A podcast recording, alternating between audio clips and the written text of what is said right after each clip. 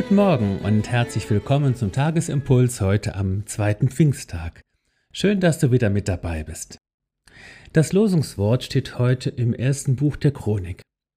Der Herr erforscht alle Herzen und versteht alles Dichten und Trachten der Gedanken. Und den Lehrtext finden wir im ersten Johannesbrief.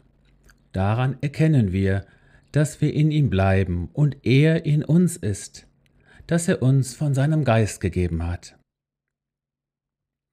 Wie ist es schön, wenn man sich in einem Gespräch verstanden fühlt und von jemandem sagen kann, der oder die kennt mich wirklich.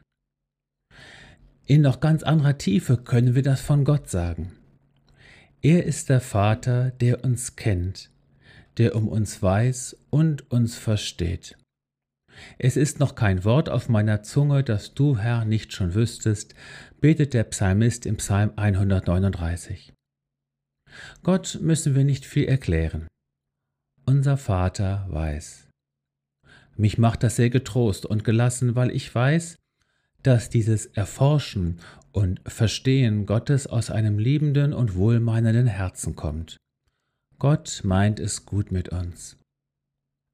Unsere Antwort darauf kann nur die Aufrichtigkeit und die Wahrhaftigkeit unseres Herzens sein. Auch das gehört zu unserem geistlichen Weg, dass wir immer wahrhaftiger, immer wahrer, immer ganz wir selbst werden, vor Gott, vor uns selbst und vor dem Nächsten. Es ist der Heilige Geist, der uns in diese tiefe Verbundenheit mit Gott hineinführt.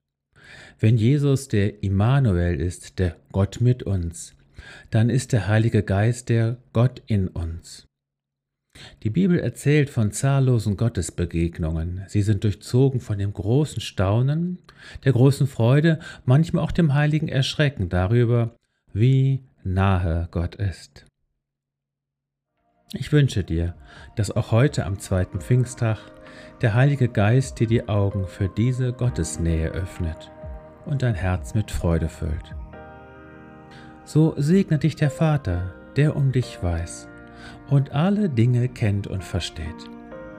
Es segne dich der Sohn Jesus, der dich erlöst hat von aller Gottesferne.